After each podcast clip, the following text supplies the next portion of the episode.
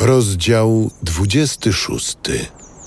Wówczas zabrał głos Hiob i rzekł: Ale pomogłeś choremu, wzmocniłeś ramię osłabłe, ale doradziłeś niemądremu i ujawniłeś pełnię swego rozumu.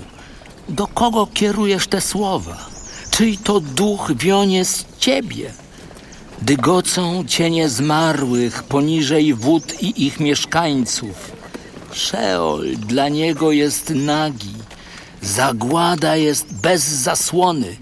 Biegun północny rozciąga nad pustką, na niczym ziemi nie zawiesza, wody chmurami krępuje, nie pękną pod nimi obłoki, zakrywa oblicze księżyca, rozciągając nad nim obłoki. Ponad wodami zakreślił granice, aż po kres światła z ciemnością. Słupy niebieskie się chwieją, drżące przed jego groźbą. Potęgą wzburzył pramorze, roztrzaskał Rahaba swą mocą, wichurą, oczyszcza strop nieba i węża zbiega, niszczy swą ręką.